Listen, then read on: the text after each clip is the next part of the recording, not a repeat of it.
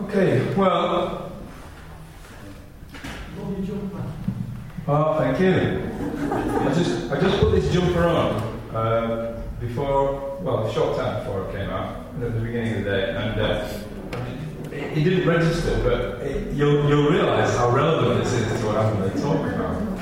And because uh, today I'm talking about uh, forgiveness. I'm go- well, I'm going to finish up on forgiveness, but I'm going to be talking about a whole lot more than that. And um, it's an interesting topic, and some aspects of it are not going to be quite that easy because the truth is, when you need to forgive, it's not easy, is it? I mean, like, it's kind of fairly simple. When you need to forgive somebody, it's difficult um, because they've hurt you. And, and, pain is a difficult subject to talk about. Uh, uh, so uh, I'm going to talk about forgiveness, but I'm not going to quite start there. I'm going to start in a slightly strange place. Did somebody take that dictaphone away? Oh, is it running? Right. I'm going to start in a strange place. I'm going to start here. Okay. Listening, David? Yeah, well, listen to me. I've done a PowerPoint thing, and this PowerPoint is pray for Dave. Stretch out your hands and pray for Dave. Because the, the way this works is entirely dependent on Dave picking up my verbal cues. I'm, I'm running through this in a slick way to match what I'm saying. So, bless you, Dave. No pressure, Dave. No, no pressure. I'm, I'm kind of hoping you just gotta. Dave, I mean, Dave is going to have to forgive me a lot by the end because I'm just going to assume that Dave is just following, like, intuitively reading my mind. Um, anyway, that's where we're starting. It's a nice place to start, isn't it? You can all say oh. Uh, I also I got uh, a little prompt as well. Same thing. It's, it's slightly shocking. It's a male baby. and she doesn't look very happy, but it's the only one I find in the nursery next door. Because I had one, to bring, but I forgot it. So I stole one from the nursery. I'll, I will put it back in the nursery if you listen. And uh, anyway, yeah, then it's enough too. uh, so um, the thing is, this is how we pop out, isn't it?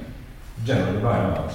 Yeah. And, and if you've got a parent who wants your baby to be a model or something, you finish it with photos like this um, and so on. And uh, but this is how we pop out.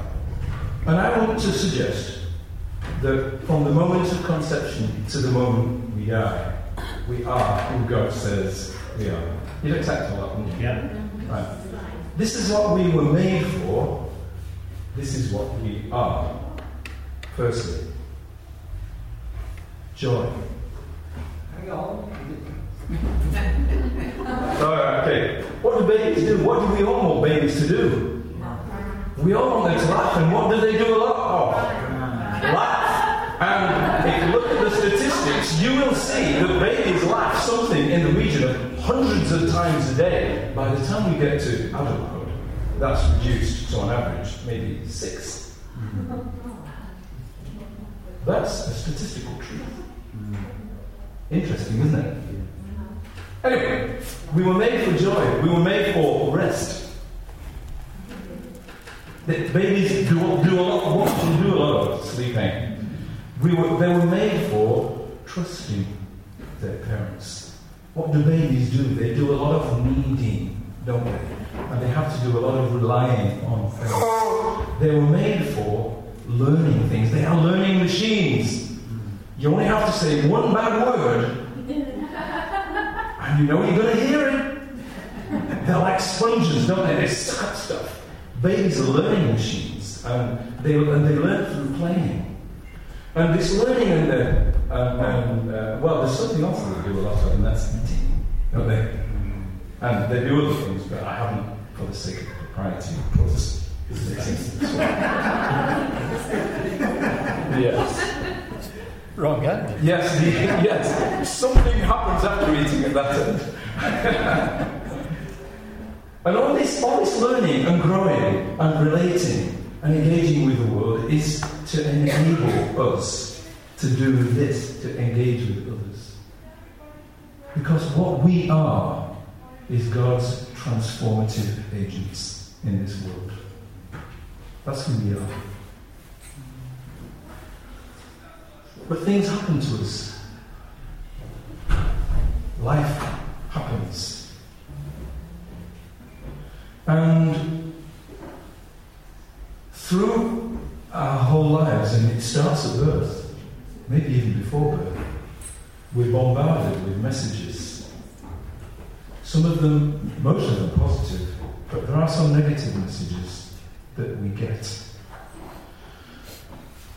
Life uh, kind of just happens. Uh, let me just give you one example.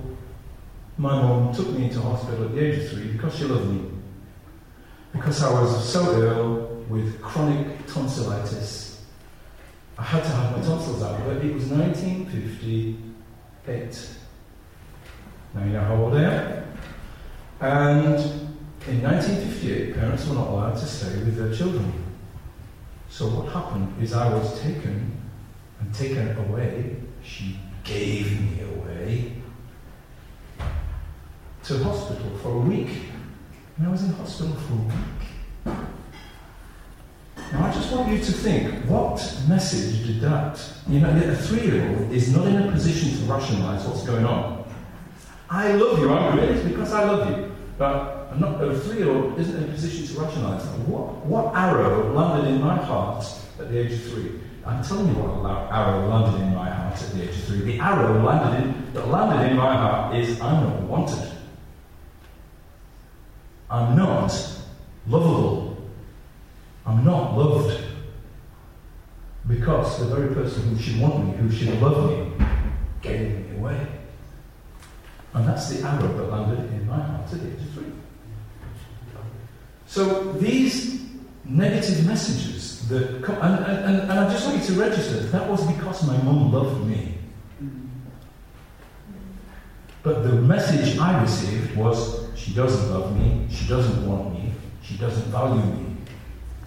Her love gave me those messages, didn't it? Well, whether her love gave me those messages, I received the message. I know I did. And these negative heart messages cause pain. And when, you, when you're in pain, I'm having this pain of being rejected by my mum, thrown away by my mum, given away by my mum. That pain causes fear. I'm a rejectable person now. I'm a not lovable person now. I'm a not wanted person now. I'll be going to situations where I'm not going to be wanted. And that fear is there. I've done it without the doll suit. Pl- plan- no, I, no, I plan to use the door, but I've, I've, gone past it now. anyway, never mind. I've done a little pain and a fear cross there. You could stick. Oh yeah, you forgot that one there. Engaging the. You could stick pain and fear. No, no, you can back back to that one. Oh, it'll it'll have to go through all the individual things on it now. Oh no, no, there you go. You could stick that pain and fear cross over every single one of those. It, it has an effect on every one of those. Right, let, us just go back to the, the next slide now. So let, look at some of these negative messages, these negative arrows which hit us I mean, we come out in this incredible place, don't we? Who we are, and yet these negative messages land on us. And I'm just going to list some of the negative messages that when we're counseling people, we come across all the time. And to some degree, we come across these messages virtually all the time. Messages that people have received uh, as, and, and, started to believe in their hearts as a result of this praying messages. I'm not wanted. I've just given you one. I, I've just given you one example from my life of how that happened in my life. That message. I'm worthless. I'm not important, or I'm not important enough. Parents leave. Uh, my mum left my dad two or three occasions, and she left me with my dad. I'm not worth enough for her to take me with her. That's the message. That's the arrow. Bang, hit me in my heart. I'm not important enough. My thoughts or feelings don't matter enough. Parents who don't listen enough to their children. I'll be the best one in the world. Sometimes parents have a parents have a really it's really tough bringing up kids. And does anybody want to agree with that? it's kind of tough bringing up kids, isn't it? You know, you're in the middle of doing something. Oh, don't talk to me now. Ooh, a message in there. That's a message. You're not important enough for me to drop what I'm doing and talk to you right now. What I'm doing is more important than you. Okay, you got it? You know, it, you know, we, this is just life. It's just life. That's all it is, just life. I'm bad. You stupid. You know, why did you do that? What's going on in your head? Oh, I'm bad. Things are my fault. Same sort of comments. Comments all the time. You all, why do you always do yeah? Right? Messages, messages, messages, messages, arrows, bang, bang, bang, bang, bang, hitting us in our hearts as we grow up, and it's not just in childhood. I don't belong. Uh, kids go to school, and they're suddenly shunned by the whole group. Oh, no, idiot. You know, we don't talk to them anymore. You know, boom, message, the belief, I don't belong. I'm a mistake accidental pregnancies. How many? I've heard countless stories. You know, mum says I'm the little one who shouldn't have been there. You grow up believing I'm actually a mistake. Anyway, let's talk about who we really are. Right? We reflect. The truth is, this is who we are, isn't it? We reflect the likeness of God. He's made us inherently joyful, happy. He's made us, He's given us a heart to trust. He's, he's given us His peace, He's given us His righteousness. He's made us to love God. This is who we are. He's made us to actually love ourselves. He's made us to love others. That's who we are. And yet, the truth is, what does it sometimes look like and feel like how we become?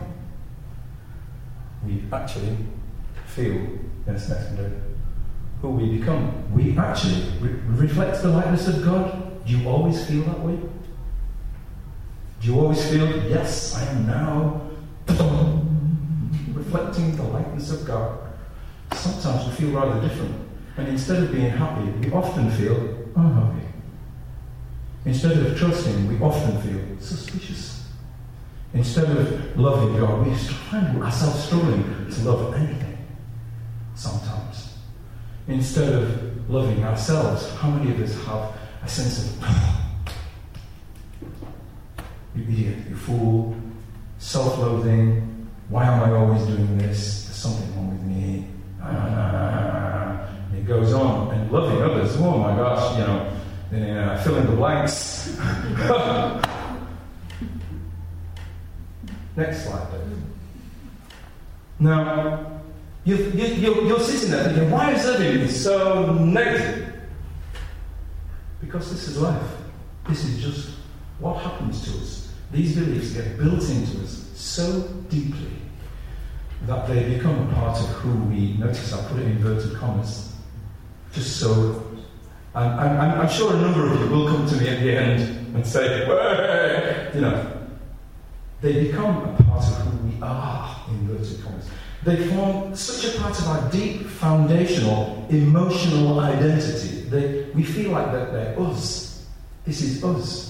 You know, the person who has kind of hides away. I can't really put myself out there. I can't really talk. You know, I have diarrhea 20 times before I speak because I, I'm so worried that I'll be uh, rejected or people won't listen to what I have to say. We become imprisoned by these negative emotional beliefs. And you say, well, okay, but the truth is, we know, don't we? We're a grace church. We believe in the truth of God. We believe that God has made us something not what I'm saying. There is a deeper truth. And that truth is? Does anybody recognize the Lion King in that? you are more than you have become. It's a great line, isn't it? The Lion King.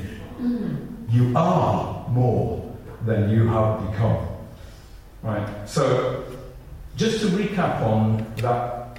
So, the next slide, Dave, just to, just a recap on that. Yeah, right. You know, I can give you scriptures to back up every single thing that's on that left hand side, who we are, reflecting the likeness of God. We're made happy, you know, full of His righteousness. He's given us joy. Jesus is inside of us. Jesus even endured the cross for the joy that was his. And so, I can give you scriptures to back up this is who we are. But tr- our common experience is that we're not fully. And that's our, that's our experience, isn't it? We're not fully on that side. So that's one of the difficulties, isn't it? When you, you talk about grace and, and people talk about this is who we are, and yet there's something inside us saying, yes, but actually my experience is a little bit different.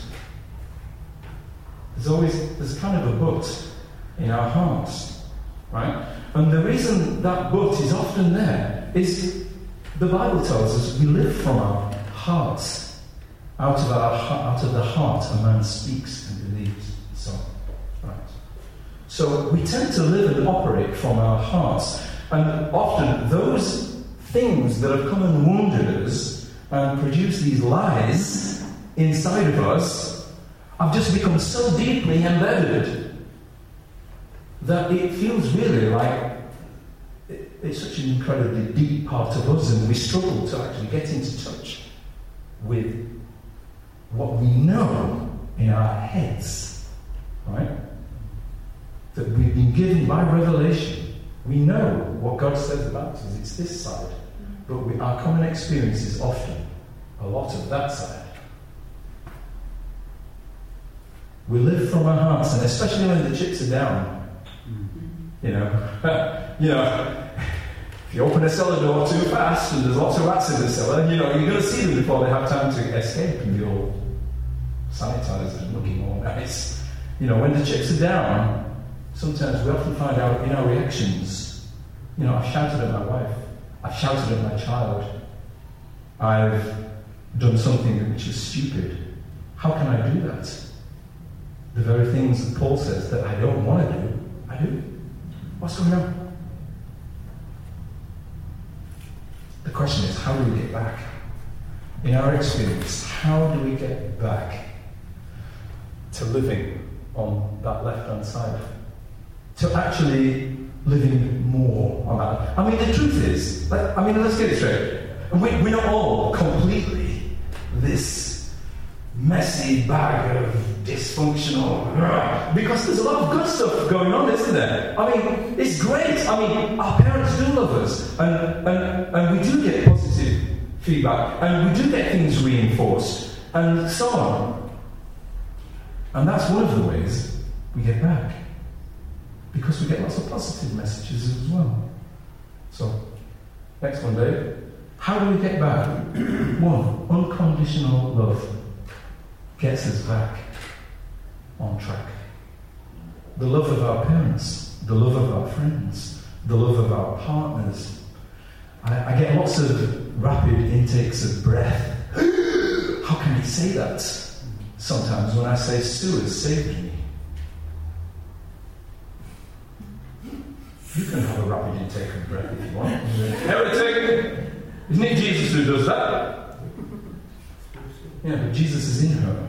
And Jesus' love through her has allowed her to love me unconditionally. I'm experiencing Jesus' love through her. That's what I mean. All right, just so, just just so you don't run and, and hit me over the head with the Bible. oh, sorry.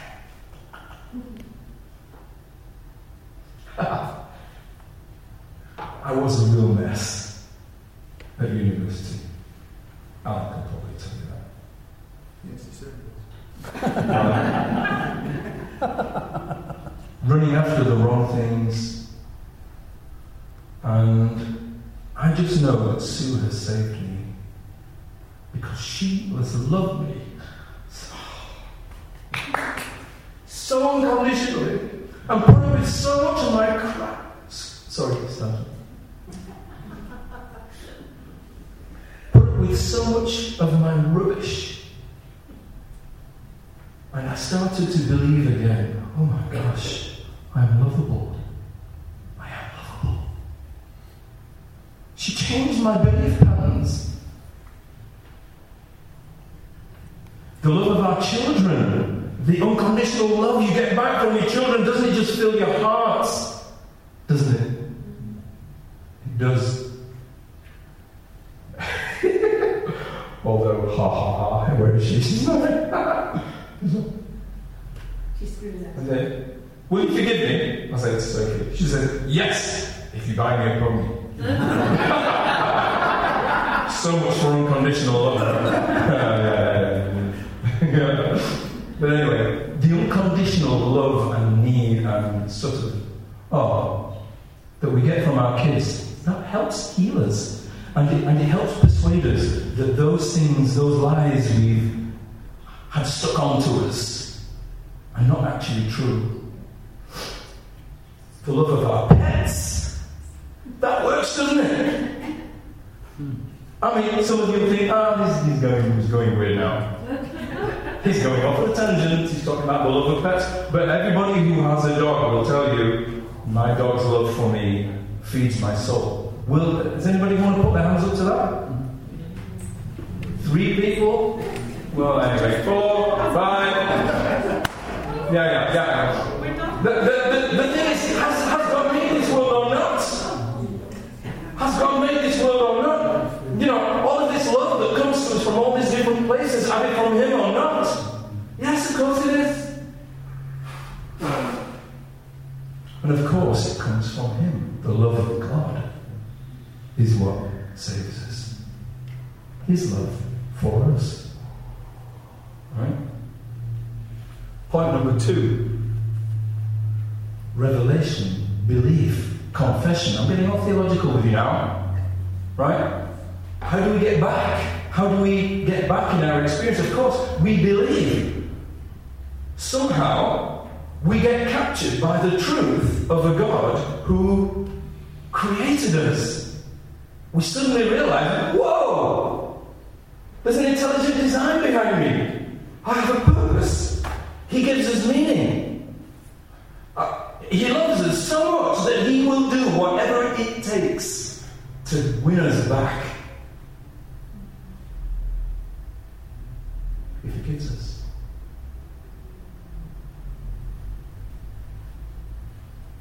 That's what saves us, isn't it? The love and the forgiveness of God.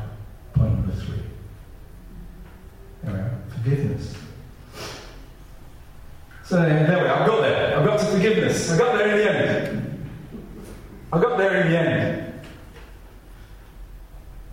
Why is forgiveness necessary? Well, we're good evangelicals, and so we have a, a certain narrative which we understand, and I absolutely, totally agree with that. Right? We're, we're basically a mess. You know, we're fundamentally a mess, and God has said, I'm going to redeem this mess. I'm going to forgive them. They need so much forgiveness.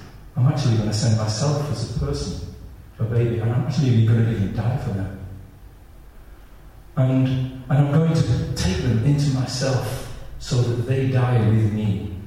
And I'm going to start in their souls again. Spiritually, the grace message tells us the truth of grace is that we are in Jesus, He is in us. Right? The truth is different from our experience. We are in Jesus, He's made us in Him. But why do we need to forgive? Right? And it's necessary because we often get stuck. We get stuck. How many of you have had this experience? You know, I would like to do such and such, but I can't. I would like to be such a thing, but I can't. I would like to say such a thing, but I can't. We have so many can'ts on us, don't we? Or don't want to, and don't care, don't whatever. You know, in, in, in, in kind of living our Christian lives, we, we make do often, don't we, with making do. We make do with making do.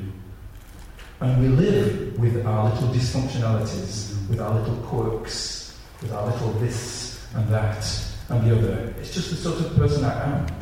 And don't ask me to do that because that's not me. And we, we, we wrap it up in, in lots of different ways. And more often than not, we're just covering up the reality of our experience that we are not experiencing the fullness of who we know we are. And sometimes we just can't get past that thing. I can't do it. We get stuck. And the reason we get stuck is that these negative messages, this pain, these fears are so buried deep in our hearts and have been reinforced in so many different ways. Right? Little child. Uh, grows up believing, I'm going to be rejected. So what does he do at school? He goes to school and then he's in front of everybody's face, love me, love me, love me, and everybody's thinking, woo! Can't handle with that being so much in my face. So guess what do they do? Say it. They reject him. it becomes a self-fulfilling prophecy. It gets reinforced in so many millions of people. And lots of these things get reinforced in our lives, don't they? And in so many different ways. And the question is the truth is, we, we are loved unconditionally. And you will find, you know, Kenneth Copeland, and in, in so many different ways, that we, we are told we just need to say enough the truth. And that, you know, I'm, I'm not here to say that's not true. But I know, I know, I know many of you will have that experience in your life that I have tried saying a trillion times and it still doesn't seem to make I mean, I don't know whether that's true for you or not. You may, you may, you may choose to say that's not true. You see, the forgiveness actually is the love of God. I mean, the Bible tells us, and you know this, don't you? It says the Lamb of God was slain before the foundation of the world. What? What does that mean? The Lamb of God was slain before the well, when before Jesus was a person, before the world existed, how could the Lamb of God be slain? How could Jesus be killed? When there was no Lamb of God. How does that work? Well, it works because God isn't bound by our time scale, is He? God is out of our time scale. And there's no doubt whatsoever that Jesus being slain in the heart of God is just an eternal truth. And that is part of who God is.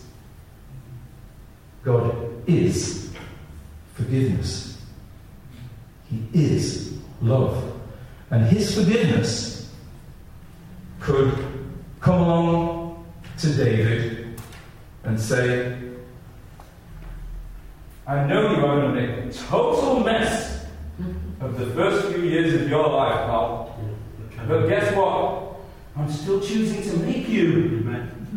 In spite of all that, I'm still choosing to make you in spite of all the mess. Why? What word would you use to describe that? Love? Come on, you can use the F word. Forgiveness, isn't it? I forgive you even before you were made.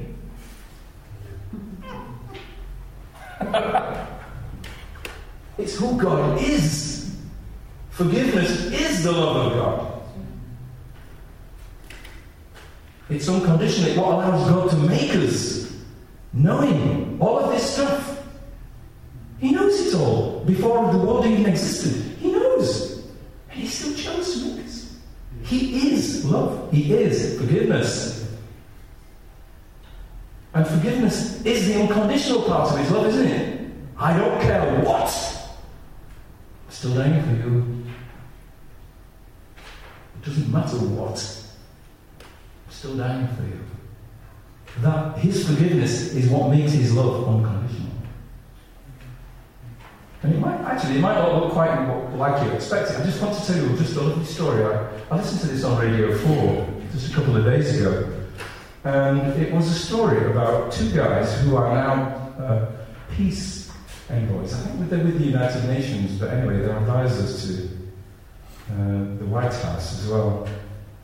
One is a Jewish guy, and one is a Palestinian. And they both had children who died.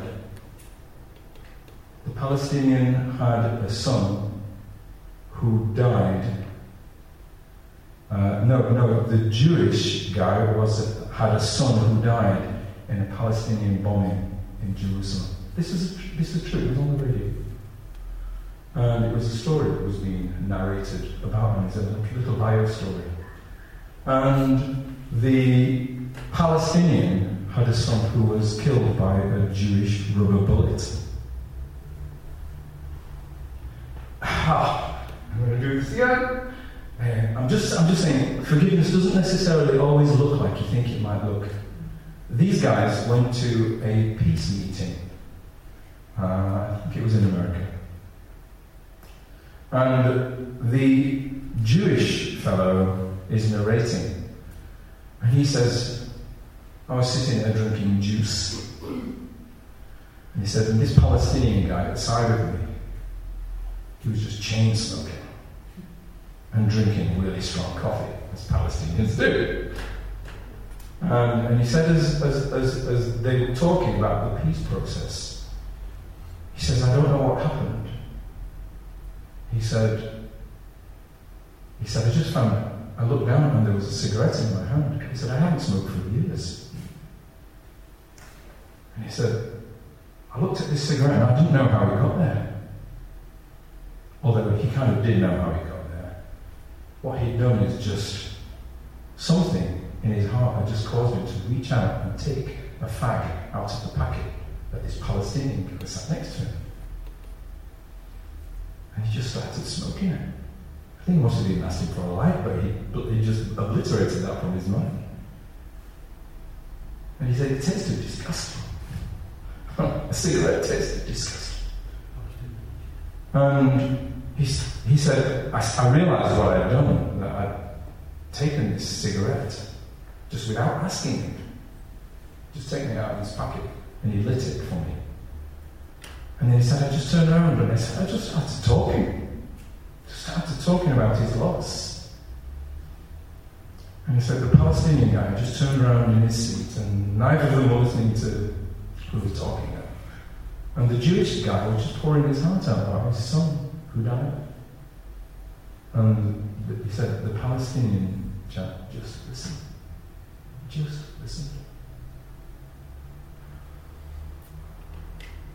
That sounds very simple, doesn't it? But what happened after that? Those two big fellows became absolutely indissoluble friends. And they are now jointly peace envoys in the Middle East.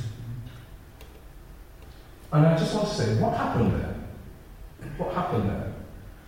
One man just suddenly realized, I can't handle the pain.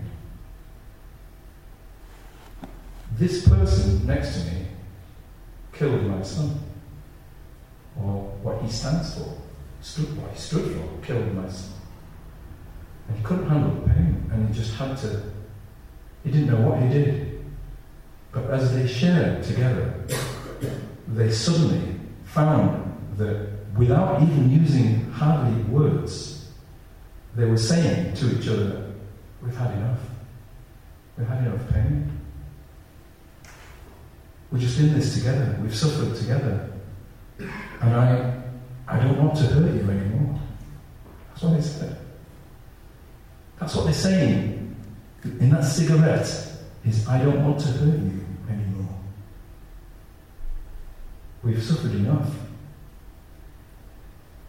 And as they looked at each other and shared that moment, they just they just became bonded together. And that was an that's an act of mutual forgiveness. When they both recognized we're just human people, we're human beings, and life is painful. And it's really hard. And we've all suffered enough. Can we put this behind us and stop hurting each other? Can we do that? And that act of, of, of wordlessly almost saying that to each other, I'm telling you that that's forgiveness. I don't want you to suffer anymore. I don't want you to pay the price anymore for what you did. I don't want to pay the price anymore for what I did. It's forgiveness, isn't it? I don't want you to pay the price. It's forgiveness. And um, so, whether you say forgiveness is love or, or forgiveness is a part of love, at the very least, it's inseparable from it, is it not? I hope I've helped you to understand that. Let me just take you on a scripture trail to the next slide. Then. And I'm going to just whiz through a scripture trail with you. Does anybody know how many thousands of years ago Ezekiel was prophesying? Anybody dead clever? 2,500. Yeah, two and a half thousand years. It's probably something like that. And uh, you know that song that we all wowed over there, jumping in the river? You know, you know where that comes from, don't you? It's, in the prophecy in Ezekiel chapter 47. It's a rather wonderful prophecy, and you probably all know it. And it's the prophecy where the water of God is flowing from the altar under the door of the temple, and then it goes along, and after a certain while, the, the angel says to Ezekiel, Can you see it? And he says, Yeah, it's ankle deep. And then he goes on a little bit, another, another while, another half a league or whatever it is, and he says, Oh, now it's knee deep. And then, and then, and then he goes on a bit more, and then it's waist deep, and then a bit more, and then it's so deep you can't cross it. Right? All you can do is get carried away by it. That's uh, from Ezekiel 47. And there's no doubt whatsoever that that is a story of the love of God reaching out into the world. It's interesting, if you look in, in the book of Genesis, we have rivers, don't we? Rivers and trees of life. Okay? In, in the garden, and there in Ezekiel 47, the prophet Ezekiel is saying, This is what God is doing. The river's getting deeper and deeper and deeper. Right? This is what God is doing. This is what God is doing in the world. Through guess who? You. And he says the results of this river are what? Trees are growing up at the side of it. And this river produces transformation. Right? Everywhere the river goes, things will live. The salt water will become fresh, the brackish water fresh. Things will live, fish will grow. In other words, where the love of God goes, life. Right? And the trees that grow at the side of the river, the fruit is for feeding the nations, and the leaves for healing. Well, let me tell you, the most healing I believe that this world needs is the healing of hearts. The hearts which have been wounded. Anyway. The river brings transformation. And you are that river. You are a part of that river. This is what's going on in you. And the reason I can say that is you may recall the story in John chapter 7, where it says, that the last day of the feast, Jesus went to Jerusalem and he stood outside the temple. This was the Feast of Tabernacles. And on the day of the Feast of Tabernacles, the priests are enacting a parable, a prophecy. Do you know what that prophecy is? It's Ezekiel 47. The priests pour out water on the altar and they have a, a channel carved out in the, in the floor so the water flows under the door of the temple. And on the last day of the feast, they are doing this thing. And Jesus comes up and says, If anybody desires to drink, let him come to me. Jesus, isn't this incredible? Jesus is talking about Ezekiel chapter 47. He's talking about the love of God flowing into the world and bringing transformation. He's talking about this very same thing in the rivers in the garden, the trees of life. He's, he's relating it all to this human story. What God is doing in the world, bringing transformation. And then he says this incredible thing Whoever believes in me, out of his heart will flow these rivers of living water. Jesus says that. He says, This is, you are Ezekiel 47. You are these rivers of life. You are these trees of life. You are the people who bring transformation to the world. With your love, with what? Your forgiveness.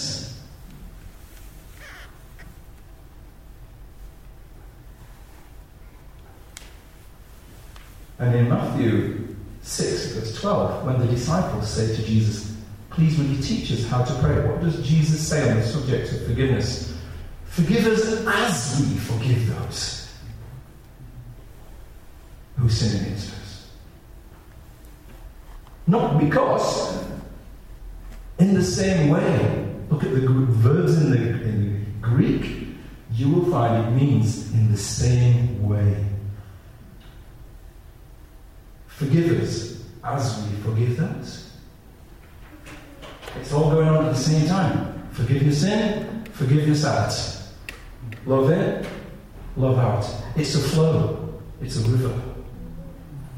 Rivers of living water. And I am telling every single one of you who, stand, who is sitting in this room, you have these rivers of living water, these rivers of living forgiveness flowing through you. That's your heritage as a child of God. That is who you are. And the last scripture is interesting because we could think, okay, well, how do we bring transformation? Well, we just go around forgetting everybody. That would be easy if we were 100% totally available would it not? And yet, we know because the first half of my talk and your experience tells you, and you know, that you are not fully available. You're not. You might be pretty well, you know, 90%, 70%, 20%, 5%, 50%. We're all somewhere on that spectrum, aren't we? Differing availabilities, we're different people. We've got these different makeups, we've got these different things which block us, and so on and so on. So we come to this there is a forgiveness that needs to go from us in a slightly different direction, not just in a we need to forgive those people who have wounded us. Because those wounds and those negative messages are what make us dysfunctional. And if you think, oh, he's just Irving banging on about Sozo again, well, probably am. Because when, when we did the new creation thing, it was relating this whole Sozo idea to this new creation, who we actually are. Well, who we actually are gets so laid over with lies and dysfunctionalities that we often can act, struggle to access who we actually are.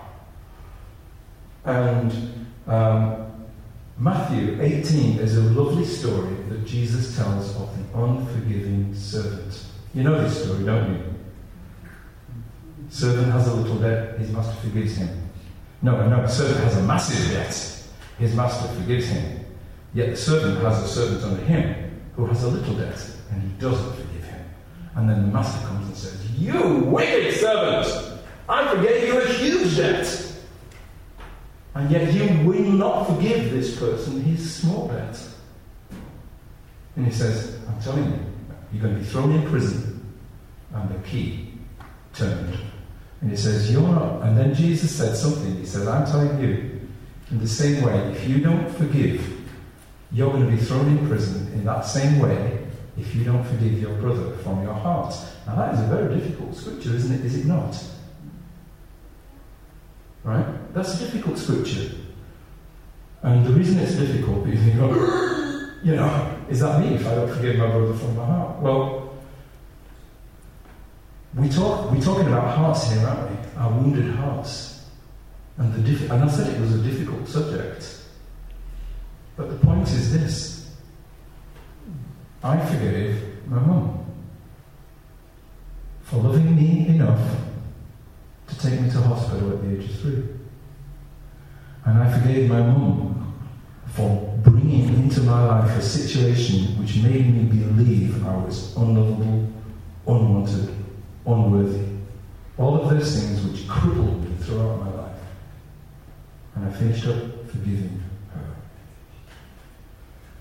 And forgiveness is the key to our hearts as well. Forgiveness is the key because Jesus says these things imprison us. And forgiveness is the key which unlocks the prison. Forgiveness is the key which says, I no longer hold this against you.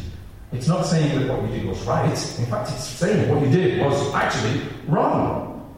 Or at least I perceived it as a wrong. I was wounded and I need to forgive you this. Because that forgiveness sets me free. And I guarantee you, the more you do that, the more you just simply forgive people who've wounded you and recognize those wounds and those lies which have covered you over, the more you do it, the more available you will become. To do what? The more available you will become to forgive others, to be that flow, forgiveness in, forgiveness out. Love in, love out. Right? It's this flow, to participate actually in this river. Anyway, that's basically it. Forgiveness is the love of God. You can put the next slide on there, last one. Yeah.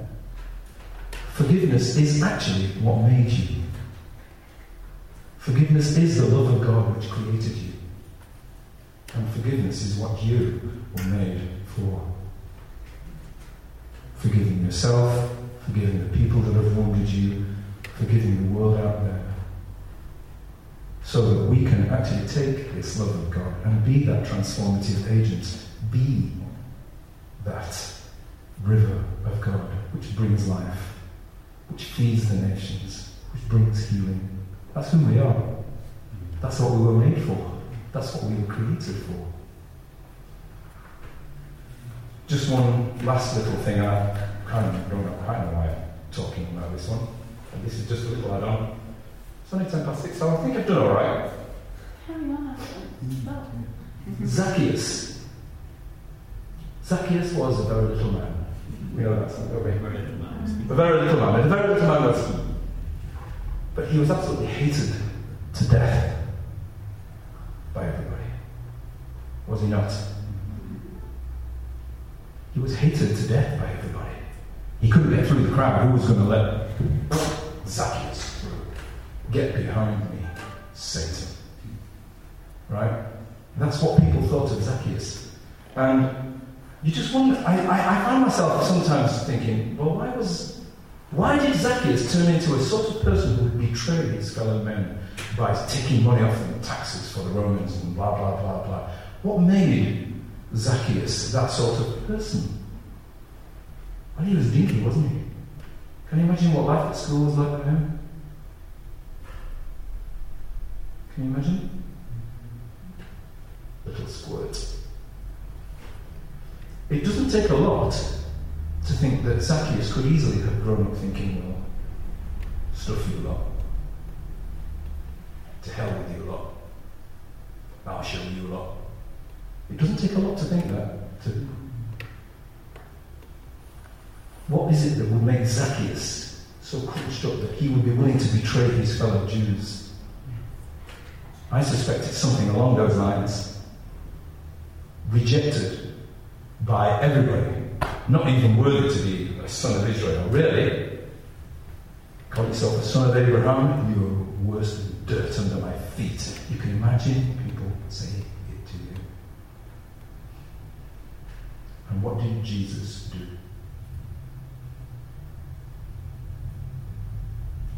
did something incredible. Walking along, comes up to Zacchaeus, says, Hey, Zacchaeus! I'm coming to your house to eat.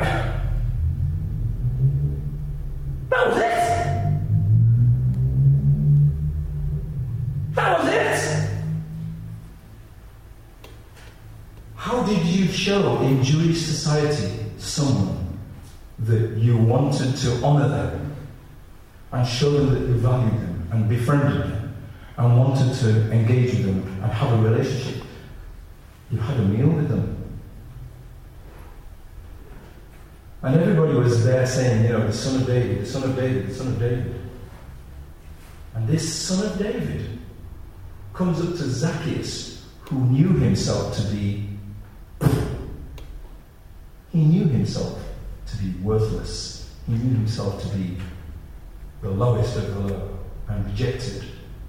And yet, here comes somebody with all the authority to say it and say, You are a person I honor and value. The son of David is coming up to him saying, I honor and value you. What is that except forgiveness? What is that except the love of God? just flowing through Jesus to Zacchaeus. And Zacchaeus instantly had a transformation, did he not? I said, Whoa, I'm going to, I'm going to give back everything, manifold. Right? And Zacchaeus had a, a salvation experience because of the forgiveness which flowed through Jesus to him. He received that forgiveness for everything he'd done. Yes, I don't know why I'm sharing that. It's a nice story, though. Zacchaeus is a fantastic story. Story of hope for somebody who really has no hope because he's loved and accepted. It's a bit like me being saved by Sue's love. Anyway, yeah, oh, that's it. This is who you are, folks. You are forgiveness. Forgiveness dwells in you. Out of your innermost being, rivers of living water flow. I was going to do an activation, but I think I've run out of time now, so it's quarter past six. This is who you are. And when we talk about sozo ministry and dealing with these lies and all this dysfunctionality, all we're doing is getting rid of the rubbish that's covered over who you really are. Does that make sense? I've not offended anybody here, I hope. And I hope you don't feel I've offended the gospel of grace because I think this is the gospel of grace. This is how love works. Perfect love casts out what? Fear. We're in fear because of our pain. Forgiveness is the key that unlocks the door. This is how love works. It is the gospel of grace. Amen. Amen.